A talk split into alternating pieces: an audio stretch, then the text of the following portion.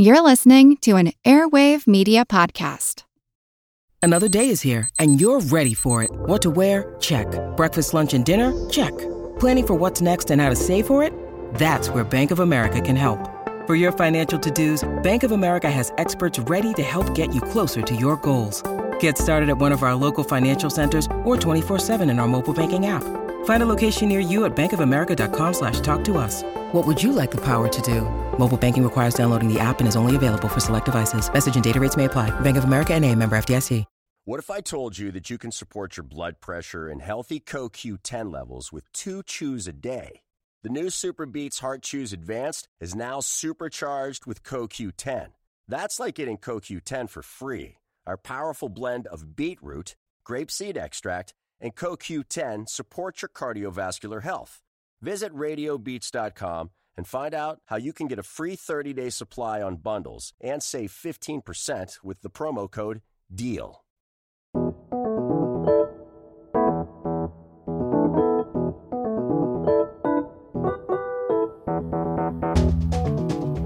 The year was 1955, and I was in grade school. Now, I wasn't really reading the newspapers at that age, but I could certainly hear the radio and TV stories about Jonas Salk's discovery. An historic victory over a dread disease is dramatically unfolded at the University of Michigan. Here, scientists usher in a new medical age with the monumental reports that prove the Salk vaccine against crippling polio to be a sensational success. A vaccine to prevent polio. As a kid, I had often gone door to door soliciting for the March of Dimes. That was a campaign to find such a vaccine, and it was an initiative spurred by President Franklin D. Roosevelt, who had been crippled by polio. I certainly didn't understand the disease, but I vividly remember the films of polio's victims with children on crutches. So when the vaccine campaign rolled out, I was vaccinated at school along with all the other kids. We didn't mind, of course, we were too young to object, but there was certainly no objection by parents either. Salk's vaccine was a miracle as far as they were concerned. It kept their children from contracting a crippling disease for these parents not to give their kids the polio shot would have been completely unthinkable. I'm Seth Shostak. I'm Molly Bentley. This is Big Picture Science produced at the SETI Institute. In this, our regular look at critical thinking, how widespread COVID vaccine hesitancy has snatched defeat from the jaws of victory, how it's created a petri dish for the emergence of dangerous virus variants, and why there are many reasons for choosing not to be vaccinated, reasons that aren't adequately captured by the term anti vax. This episode Skeptic Check Anti Vax.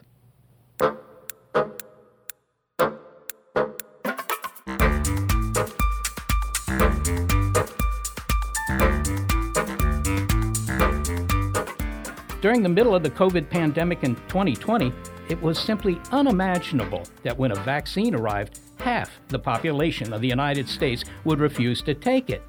Even infectious disease expert Paul Offit, who has fought vaccine hesitancy and misinformation his entire career, didn't anticipate widespread resistance to the coronavirus vaccine when he appeared on our program in the spring of 2020. I think people will be knocking down the doors to get this vaccine.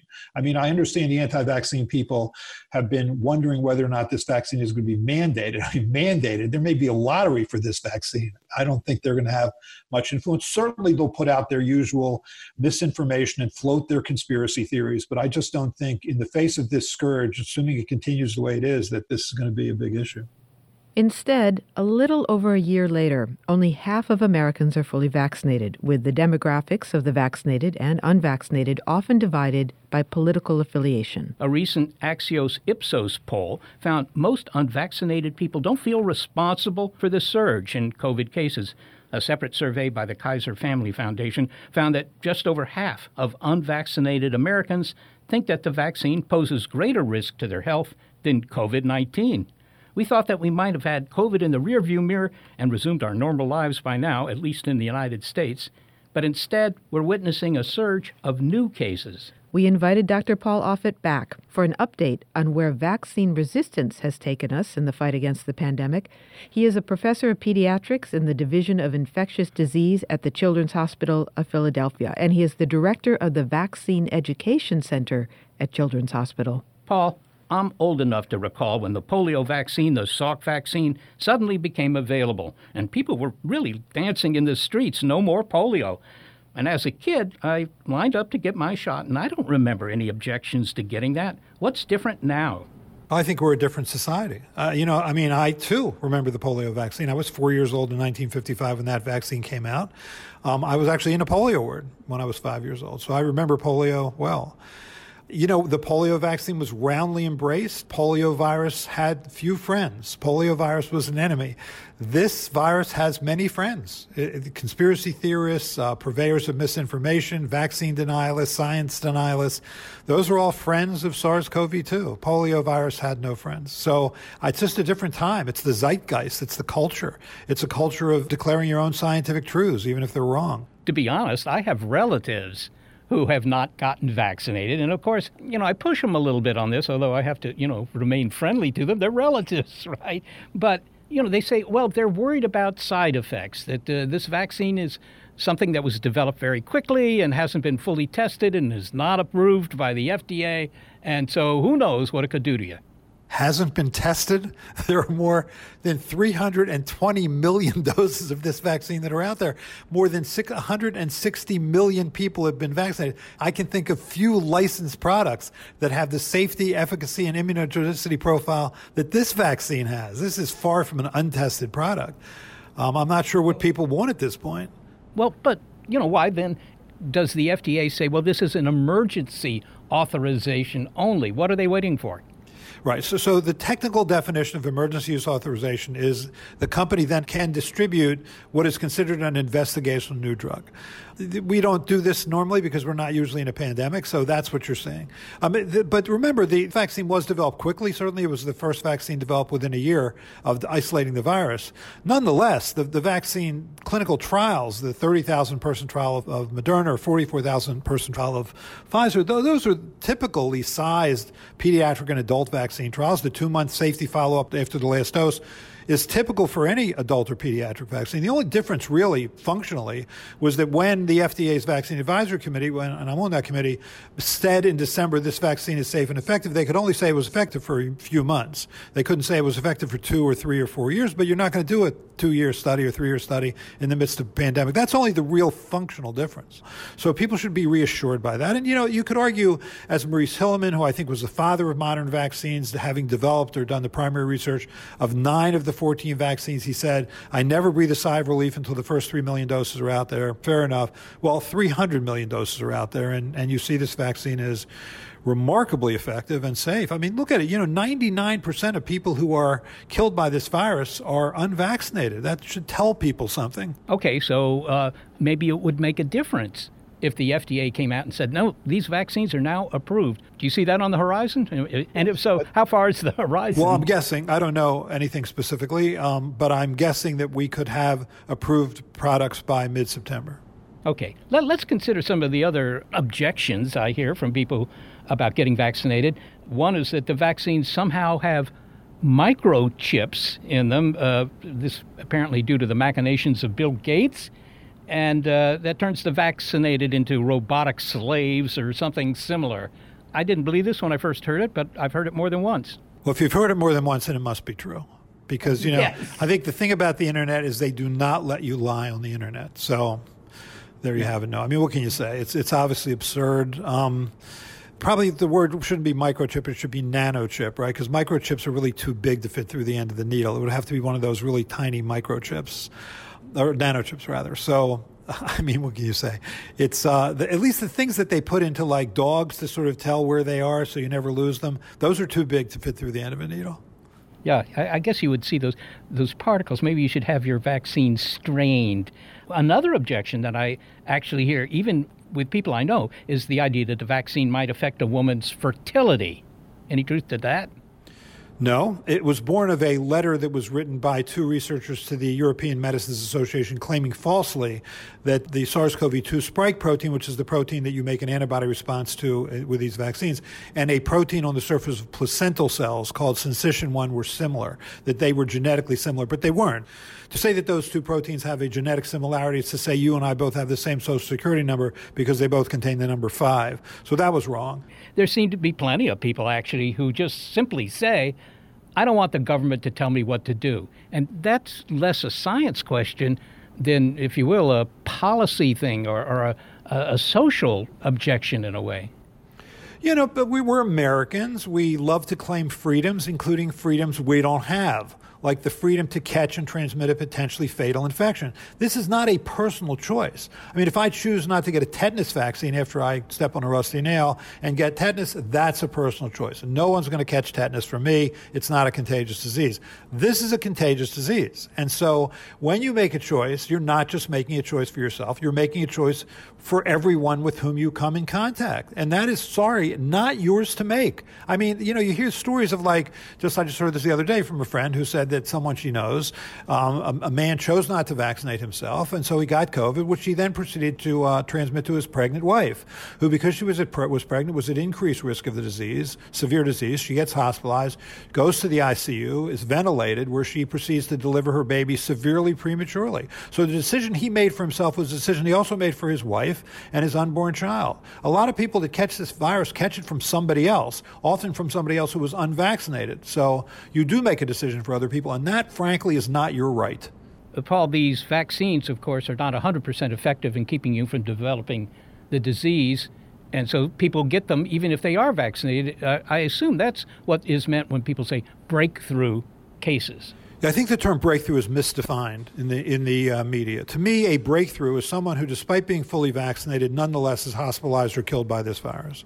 So it's close to 100% effective if you use that definition. Um, it's a mucosal virus, like rotavirus, like influenza. So, like all mucosal viruses, the protection against moderate to severe to critical disease will be good, excellent, but not so good against asymptomatic or mildly symptomatic infection. So, for people who have an asymptomatic infection or mildly symptomatic infection, that's that's okay. That's that's not going to cause you to go to the hospital or go to the morgue. That's okay. But again, I think that um, the term breakthrough is misused, and people think, you know, why even get the vaccine if I'm still going to get like an asymptomatic or mildly symptomatic infection, which they shouldn't think, because really you're just trying to protect people from being really, really hurt, seriously hurt by this virus. Yeah. Well, uh, what what is the influence of disinformation, particularly on social media? To these attitudes. I mean, if we didn't have that, would we still have so many people kind of objecting to getting vaccinated? There, there are people who actually make a profit peddling misinformation. The New York Times recently profiled Joseph Mercola, an osteopathic physician who writes articles with lies and misinformation about vaccines that are then shared online. I mean, I, I can see how this benefits him, but is there no control over this? Yeah, there's no control over this. That's exactly right. It's a free society. People like Joe Mercola can proffer their cottage industry of false hope by selling all these cures for things that don't cure what he's claiming. That's who he is. That's how he makes his living. But, Paul, how would you suggest that the average person will know what to believe? I mean, there are these disinformation, you know, sources what do you recommend? How can they know? Right. So, so how do you sort out good information from bad information? I mean, the internet is a rich source of both. How do you sort that out? I mean, I would argue that you go to what are reliable sources. So, I mean, so for example, Children's Hospital Philadelphia has has an excellent vaccine education center site. The Mayo Clinic does. The CDC does. Um, I think the you know usually university-based or academia-based sources, Johns Hopkins uh, Medical School, et cetera, have great websites that go through this. I think what people tend to do when they try and quote unquote research a subject is they read people's opinions about it, and and often on sites that are selling something. I think that's the first key. I mean, the Joe Mercola sells things should already tell you something because these other sites don't. The you know the, the congressmen who stand up and make false claims about vaccines. I mean, what can you do? Uh, you you can try and change all of that. I think, frankly, it's impossible. So what you have to do is what people are doing now, which is mandate vaccines. And I think that's going to be the discussion over the next six months. Basically saying, I'm sorry you're a victim of misinformation. I'm sorry you have false attitudes and beliefs about vaccines, but gosh darn it, you're going to get vaccinated uh, if you want to stay in your place of employment, or you want to go to the school you want to go to, or you want to go to work in the hospital you're going to work in.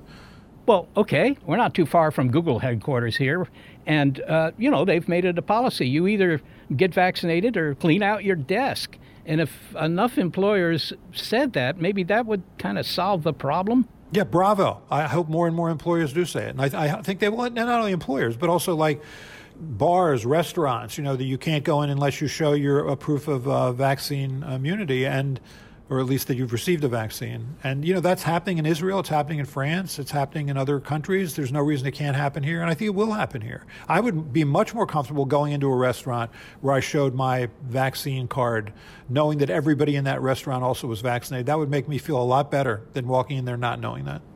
What, what about the role of insurance companies? You know, maybe they could say, look, you know, you either get vaccinated or we're not going to insure you against whatever medical costs might accrue because you got thrown into the hospital. That's right. If you choose, I feel the same way about cigarette smoking. I mean, if you choose to smoke cigarettes and then get lung cancer, you know, I, I, why should insurance pay for that? You've, you've, you've done this to yourself. And I, I, feel the same way about this. Sure, let, let insurance companies back away if you've chosen not to get a vaccine and then you get COVID. Why should they pay for your care? You're the one who made that choice.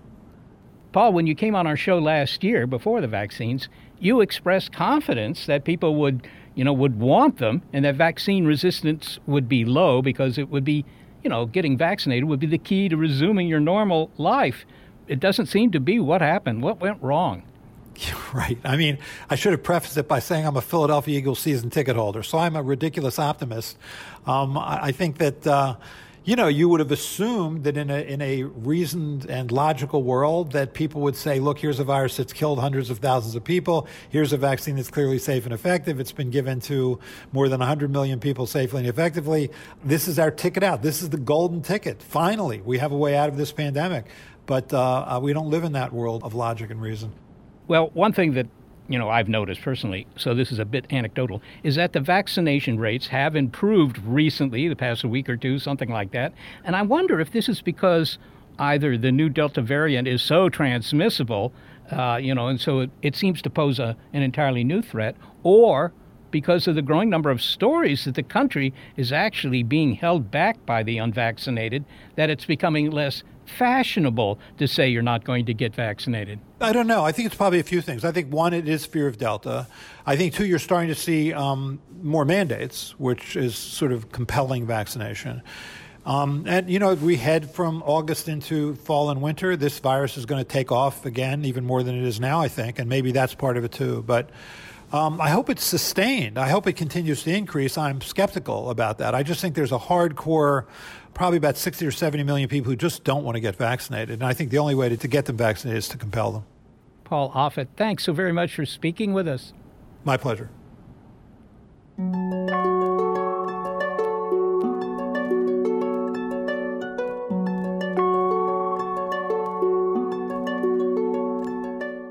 Paul Offit is a professor of pediatrics in the Division of Infectious Disease at Children's Hospital of Philadelphia, and he is the director of the Vaccine Education Center.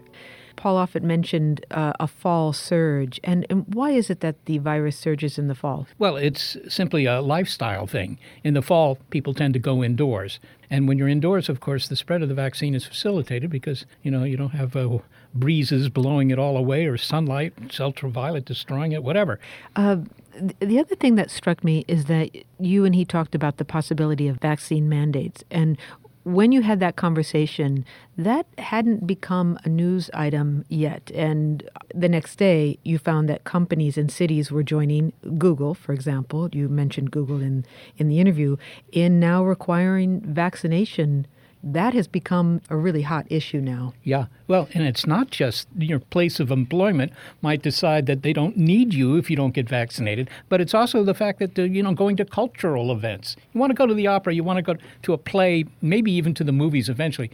if you can't I show. I cannot see going back to the movies for a while, but okay, go on. Really, I just love the movies. No, I love the movies. I mean, that's the kind of pressure when it suddenly becomes inconvenient not to be vaccinated. Maybe that'll work.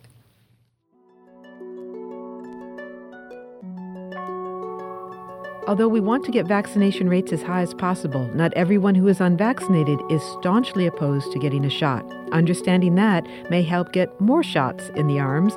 Why unvaccinated is not always anti vax. Next. Our regular look at critical thinking on big picture science is called Skeptic Check.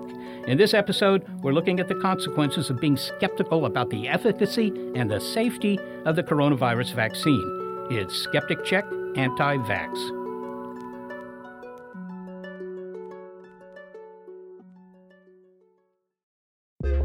A lot happens every day. Cut through some of the noise by listening to What's New with Wired, a podcast that provides in depth coverage on technology and culture. With new episodes released every weekday, you can catch up on all the major events you missed. From AI developments to business updates to new scientific theories, it helps you make sense of what's happening in the world. Plus, each episode is usually pretty short. You can easily squeeze it in on your way to work or during a lunch break. So stay updated with the award winning journalism from Wired. Listen to What's New with Wired wherever you get your podcasts. That's What's New with Wired wherever you get your podcasts.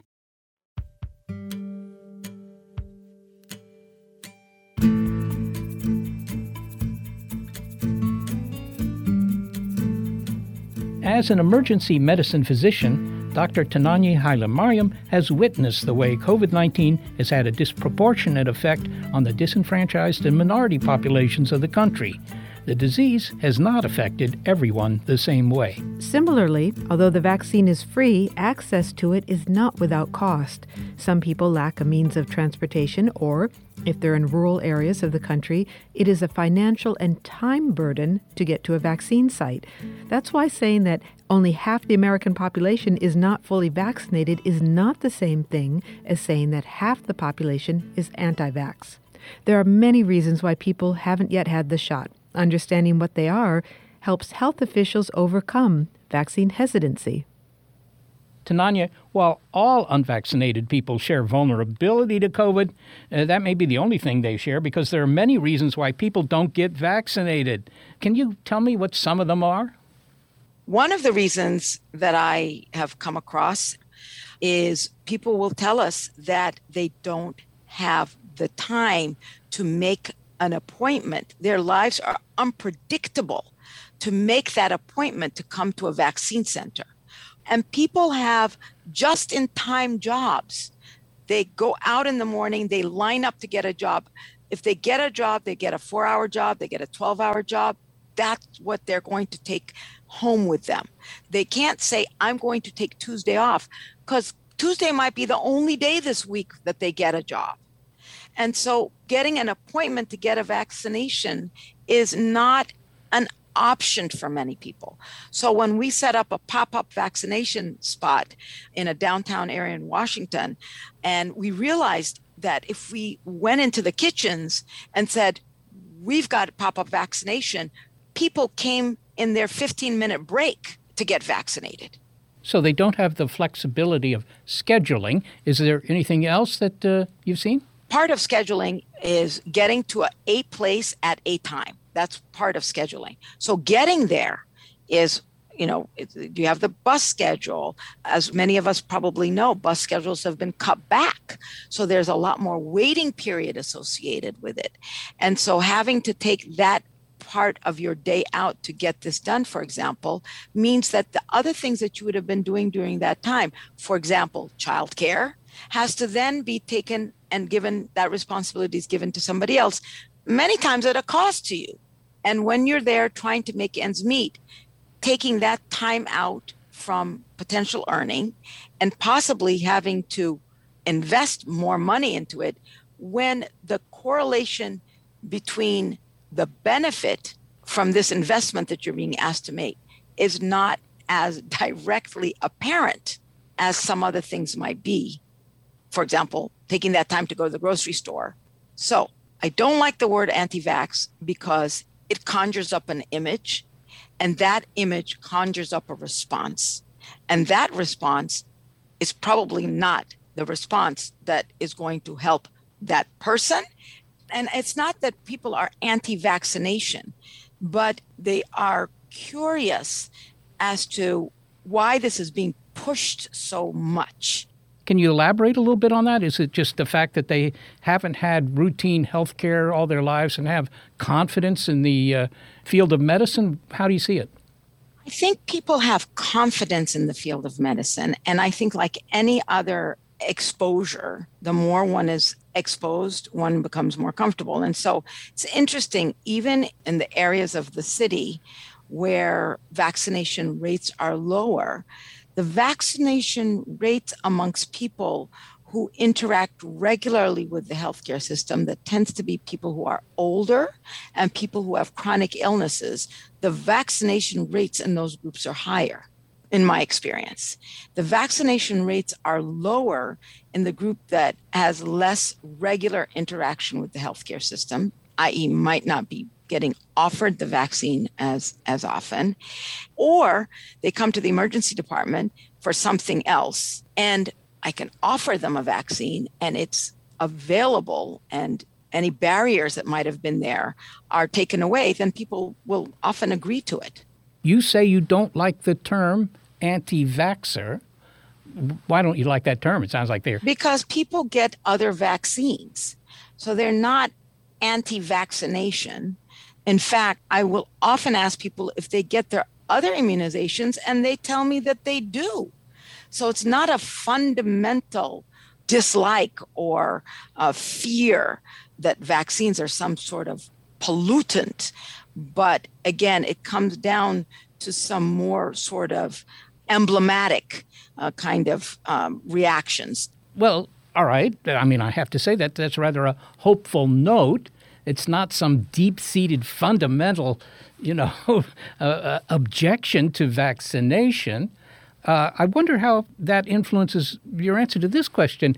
Do you think that the vaccine should be mandated? We, we asked Paul Offit that question, and he, he said yes. He said, look, this is public health.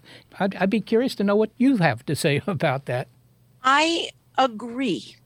I agree that the vaccination against COVID 19 ought to be mandated. Now, mandated itself, that word itself, is a heavy handed word. We have to find words that are sort of kindler, gentler, and make people more enthusiastic than we're forcing you to get this. So I I can't say that I've come up with the word, but maybe a better sense of community, the need for us as a group our immunity as a group needs to be better to fight off this this illness. And I think the conversation has to keep going back to we are facing a common enemy. This common enemy is a virus. It is designed to keep reproducing and to have a competitive advantage. And so the more united we are in our response to it, the better off we will all be. I mean, that sounds like since you need to tailor the message to the audience, you know, this is a one size doesn't fit all problem, it sounds like. And so yes. who so who are the people? I mean, is it just individual physicians, our local politician? I mean, who should be tailoring their message to uh, whatever constituency they might speak to? the people that know how to tell the stories in the way that they are relatable. So, as this as COVID scourge became very apparent, and in fact, we had an outbreak that was reported in the papers around one of our Ethiopian churches. I'm originally from Ethiopia. So people even felt a little bit more that there was some stigmatization that could be happening. And so within the Ethiopian community, which is one of the largest immigrant communities in the Washington, D.C. area, within the Ethiopian community, it was becoming more apparent to us that there was vaccine hesitancy, that all the questions were not being legitimately answered. And so we set up because of an enterprising pharmacist that was able to get uh, vaccines, et cetera, we were able to set up sort of pop up vaccination clinics. And we were shocked at the number of people that showed up. And as we spoke to people, A, they were comfortable because the science lingo could be explained with a language that was a primary language for all of us, number one. And number two, when people were going to get vaccinated, there's a lot of cards being asked for. You're, you're asked for insurance card, you're asked for your ID card. And it's not that people mind, but that sort of is the question is am i going to be charged? I thought it was free. Why are they asking for the insurance card? Is this going to come with a bill later? There were all these questions and we could comfortably respond to these questions and people would say what if i don't have status? What if i don't have a legitimate id card? We'd say that's okay and they'd be standing right there pick up the phone and say it's safe here. You can come and get your vaccine. And we brought our I, I brought my children uh, to help with recording. So by making it a family affair and by making it a community affair we would vaccinate thousands of people over a weekend. Well finally tonight then I, I put it to you. Suppose you know this evening you get a phone call and they're making you surgeon general of the united states.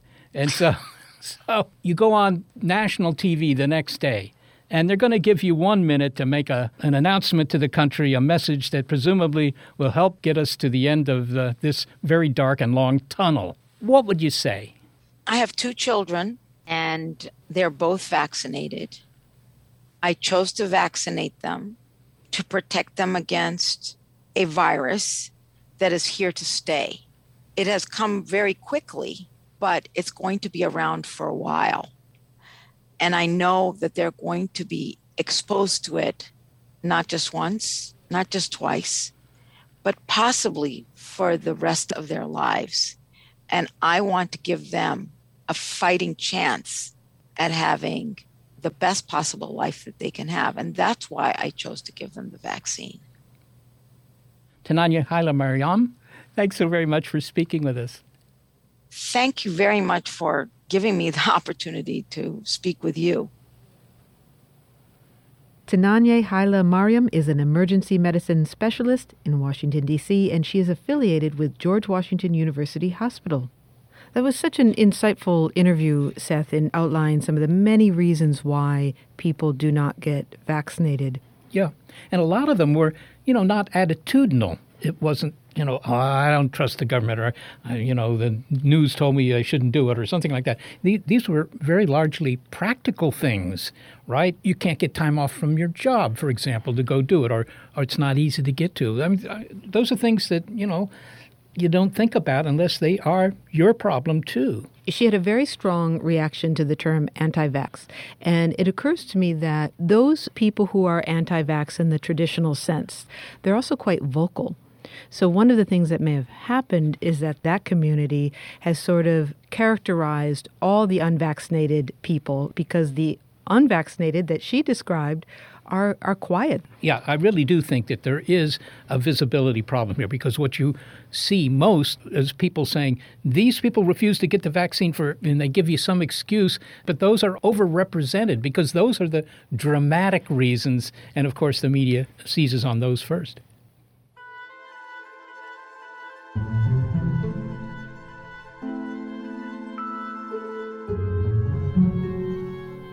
Being unvaccinated has consequences, as we've heard. One that is certainly of great concern is how it leads to the rise of virus variants. A closer look at the Delta variant and others that might be waiting in the wings next. It's our regular look at critical thinking. This episode is Skeptic Check Anti Vax on Big Picture Science.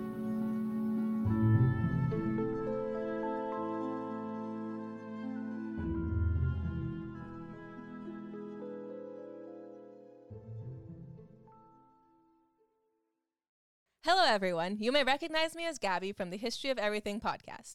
And my name is Brenna, and you don't recognize me from anything yet. Together, we're two scientists who explore all of the weird little questions and conspiracies of the universe in our new podcast, Mystery of Everything. Everything has an explanation. We hope. But that is what we're here to figure out. We will dive into the science behind many popular conspiracy theories, such as vaccines causing autism, flat earth theory, and was the moon landing fake? And if so, why the heck would anyone even do that? But it's not just conspiracies. There's a lot of cool mysteries that we will attempt to use science to explain, such as near death experiences, what made the Vikings go berserk, and can I control my co host with MK Ultra? Wait, what? anyway, make sure to check out the Mystery of Everything podcast everywhere where you find your podcasts.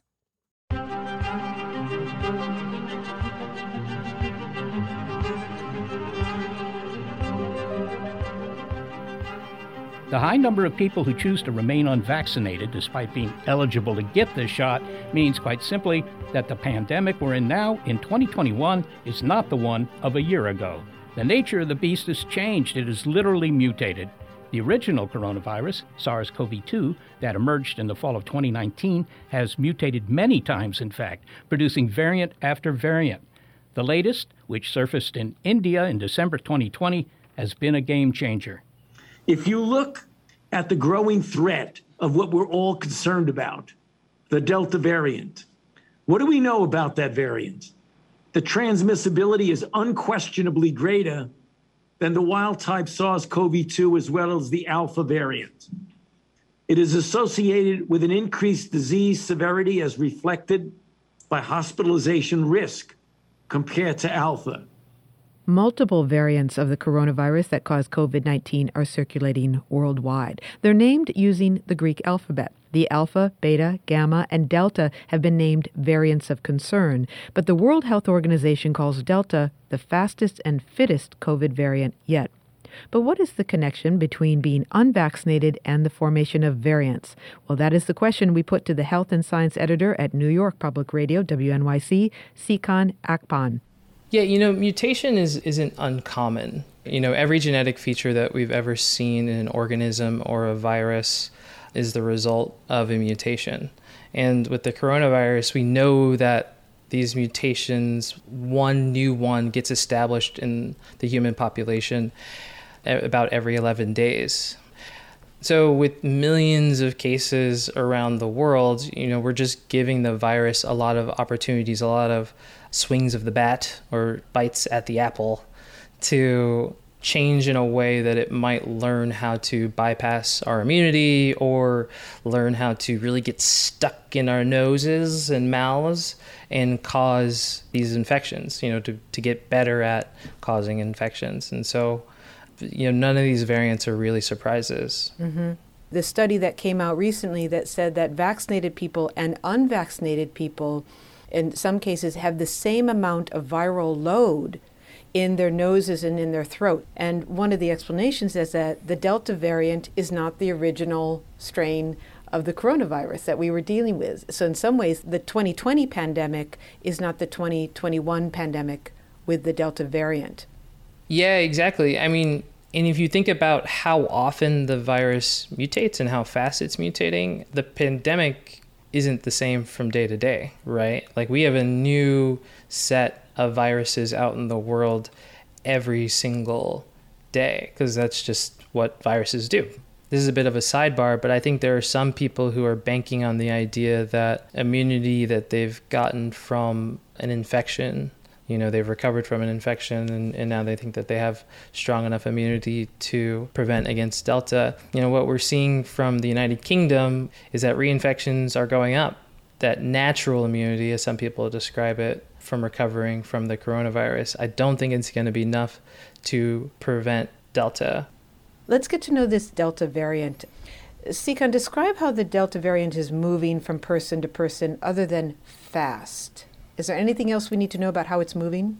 That is sort of the big thing, actually. You know, I think there was there were some questions and there are some worries currently about you know what it might mean for our immunity, you know, and our, our defensive shields to block the the Delta variant. But you know, looking at the mutations and looking at some of the data that's come out over the past two months, it looks like Delta's real advantage is that it's better at infecting us rather than bypassing our immunity.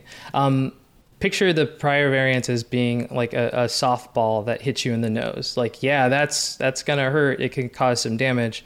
Now you take the Delta variant and it's like a cannonball that's like hitting you in the nose, right? It's just is just able to cause a little more damage to the body. It's able to embed a little bit easier in our bodies and and that seems to be the difference between you know alpha which was very contagious and delta which is you know really blowing things out of the water so you've brought up a couple interesting points about this about this variant. One is that it's its transmissibility. So if I understand right, the alpha variant was 50% more transmissible than the original strain of coronavirus, and that the delta variant is 50% more transmissible than alpha. Do I have that right? Yep, that's right. Okay. And part of the reason it is transmissible is it seems to be replicating very quickly. So people who are infected with it are ending up with very high viral loads. Yeah, you know, we think that the Delta variant is hitting individuals harder because it replicates faster. So, you know, there was this study that looked at the amount of virus in the nose, right? The, the viral load, and it showed that Delta created sort of a thousand times more virus than what we had seen with previous variants. You know, and if that's the case just on its own, the body might have a harder time fighting off that infection. There's just so much virus getting embedded in the body that it's just easier for an infection to take hold. And then I think the other side of that is oh, it might be increasing the ability of the virus to spread, right? Because it's not necessarily that every time you sneeze with delta that you have you're shooting out a thousand times more virus but it could be right it could be that high with vaccinated people you know, it's looking like with the CDC data that came out recently that they too can spread the virus. It's probably less often than with unvaccinated folks, but it's for the same reasons, right? Like there's just enough virus kind of embedded in those passageways that spew germs onto other people for the virus to to spread. Well, Nsikan, say more about the process of genetic mutation because it feels like this virus has agency, right? It's figuring out how to be more transmissible, but of course it's not conscious. Um, mutation in a virus is random. So, how is it that that random mutation allows a variant to really take off the way that Delta has? With viruses, because they're trying to invade our bodies, because they're trying to figure out ways to crack our immune system. Some viruses just have some features that allow them to mutate or adapt faster than the, than others. And so with coronaviruses, it turns out that they have a polymerase, which is an enzyme that makes copies of their genetic genome, right? It makes copies so that way you can expand the amount of virus and that way it can sort of replicate. It turns out that that enzyme is just a little more error prone than other versions of the, uh, the same enzyme that we see in other viruses or other organisms. And so that's what kind of gives the coronavirus a leg up.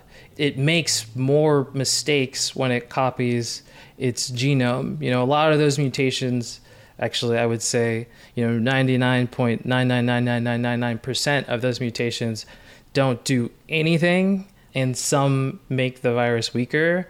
But every once in a while, uh, the coronavirus, you know, it hits that le- that lever on the slot machine, and it hits the jackpot and is able to increase its ability to harm us and and to replicate. I mean, that's really what the virus is doing, right? It wants all it cares about is multiplying. Like it doesn't know that it's hurting us, and so this feature just kind of allows it to do that. Now, one thing that has been implied, but we haven't said explicitly, which we should, is that the majority of these cases of the Delta variant of, of COVID 19 are among the unvaccinated. Mm-hmm. And people are getting very sick.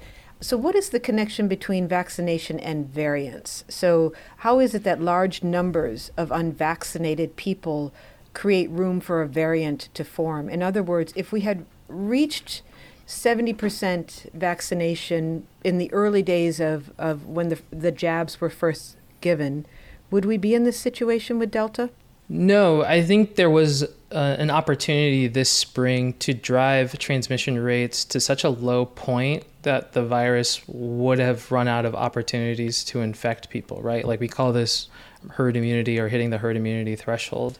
If the virus gets into a new person, it's going to mutate. I mean, if it gets into a new cell, it's it's going to mutate. Like you have to think that when the virus infects a cell, what comes out of it is you know millions and billions of copies of that virus and because of the issues that we have the virus has with copying its genome you're going to have a, a, lot of mutations there so and this is something that makes me really sad and i think about it every single day uh, especially right now as cases rise like we had a shot to, to stop the virus we had a shot to stop the coronavirus this year and because we didn't get vaccination rates up high enough, we've now just given more opportunities for these variants to form.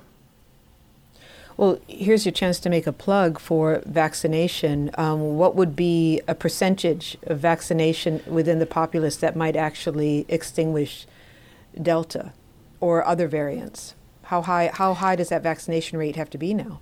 Yeah, that's the thing. Like we've we've made the situation very hard for ourselves. You know, the estimates that I've been seeing is that you know now with the delta variant we'd probably need to get vaccinations up above 90% for there to be herd immunity i think it's doable uh, if there's enough incentive to get shots but you know originally we were predicting somewhere closer to 75% 80% coverage in order to reach herd immunity mm-hmm. Nsikan, is there anything that you feel people are missing about the variant story that I that we haven't asked you here, but that you feel, you know, it's really important that people understand this?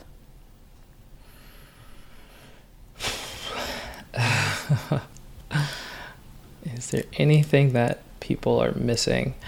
I think the one thing that people are missing is that there has been tremendous progress in our understanding of this virus we know a lot more about the situations that are most dangerous, you know, crowded spaces indoors versus, you know, being outdoors and, and socially distanced. I think with the constant stream of headlines, it could become hard to recognize that and realize that we know a lot more about how to keep people safe now. And so when the virus does change, it doesn't necessarily mean that we have to immediately go back to a lockdown, but it can mean that we have to change our behavior slightly just to, to match it. Well, finally, the reminder that when we vaccinate, we protect not only ourselves but other people. And so much of the vaccine debate has been around individual rights and what individuals can do and but really the vaccinated are the first line of defense for the people who are really vulnerable. So, our grandparents, our children, people who have immunocompromised systems. And so, Nsikan, I wonder how that message of coming together, not just to fight for our own health and well being, but to fight a common enemy together and protect those that need our protection how that message can be taken to heart, how we can come together as one and, and fight this enemy. Yeah, we need to we need to do it. I mean, that's the. I, I know mean, that was a nailed, big question. I'm you, not, not no, even sure what I'm looking for there. No, I was going to bring it. I feel like you you know you stuck the landing, and I was going to bring up the Olympics because you know we look to that competition as like you know teams coming together to to overcome and to and to achieve and I think, you know, in the current environment that we're in right now, whether it's because of politics or whether it's because of social media or whether it's because, you know, we've all been at home for a year and a half with most of our interactions coming through, you know, small squares that we see in Zoom. Yeah, we're at a moment where we're very much focused on the individual. And in order to beat COVID 19, we have to be a team, right? We we, we need to get vaccinated, right? We know that the vaccines are safe and that they work. The faster we do that, the faster that this is over. Or if we don't want to do that, then we need to team up to mask to stop the transmission of the virus. And then if if you don't want to do that, then I'm like, well, do you want things to be open, right? Do you want to feel safe when when you go outside because you know, the real danger is that this virus figures out a way to evade our, our vaccines, right? That somewhere down the road it learns how to to to break us. And then what do we what do we do then, right? You know, if the vaccines become ineffective because we've allowed these variants to keep spreading, it, it only makes the problem worse. It only makes the situation harder on ourselves. And so yeah, there really needs to be uh, a team spirit. Maybe there needs to be like a gold, silver, and bronze medal that we give out to everybody in order to get there. Nsikan, thank you so much for joining us to talk to us about the variants. Thanks for having me. Nsikan Akpan is the health and science editor at WNYC's website, Gothamist. Well, Seth, we've come to that moment in the show where we look at the big picture. We've been talking about the consequences of a large unvaccinated population in the fight against this disease. What is the big picture? Yeah, well, to begin with, there are the consequences of that. Uh, it's it's not just that they may get sick or they may make their relatives sick. It's that you know they're running an an unauthorized experiment that's producing new variants of the disease. And, you know, uh, sooner or later, one will come up that, you know, doesn't care about whether you've been vaccinated or not. Now, the good news, the good news is we have a way to fight those variants if you could just lend not a hand, but an arm and get a shot in the arm, we can put COVID behind us. Yeah, it's not the first time that Americans have been asked to roll up their sleeves. So, yeah, I, I, I'm kind of optimistic, you know, and eventually it gets to become a, a national obsession that we do this together. I think we do need that. The other thing that's encouraging is that, you know, the, uh, the people who develop these vaccines now – have more tools in their toolkit. They know, you know, the right direction to go. And as we've heard in the past, that first vaccine was developed within weeks of having the viral RNA there sequenced. So, you know, they're getting faster, and that's what we need if, if this goes south. I want to pick up on your idea that that we want to emphasize that we're all in this together because certainly we are all in this together. We are not just one nation, but we are one world, and this virus does not discriminate um, by nationality or religion or or political affiliation. This is a worldwide problem. You know, the the virus doesn't care which country it's in. It doesn't stop at the border, and that means unvaccinated around the world are also going to be a problem because they may cook up. I mean, where are these variants coming from? You know, Peru for there's a new one, uh, India, and so forth and so on. So that will continue until we get most of the world vaccinated. And that's not an impossible thing to do. Six months ago, you would have said, well, we'll never be able to do that. But that's not the case anymore. We have vaccine to spare. And so, you know, I, I think this is just a matter of international will more than anything else.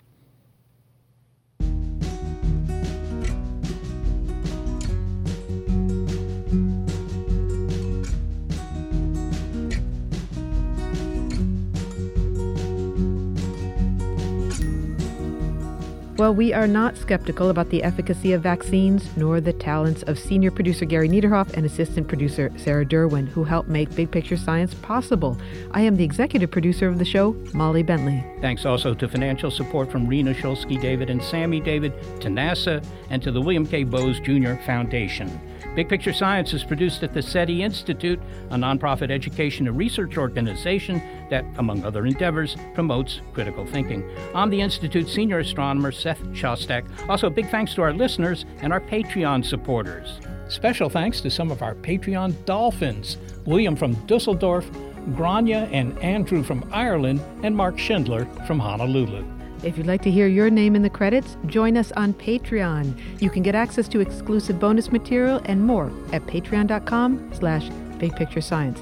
And with your support, we can keep injecting science into the human mind. This episode of Big Picture Science is one of our regular looks at critical thinking, skeptic check, anti-vax.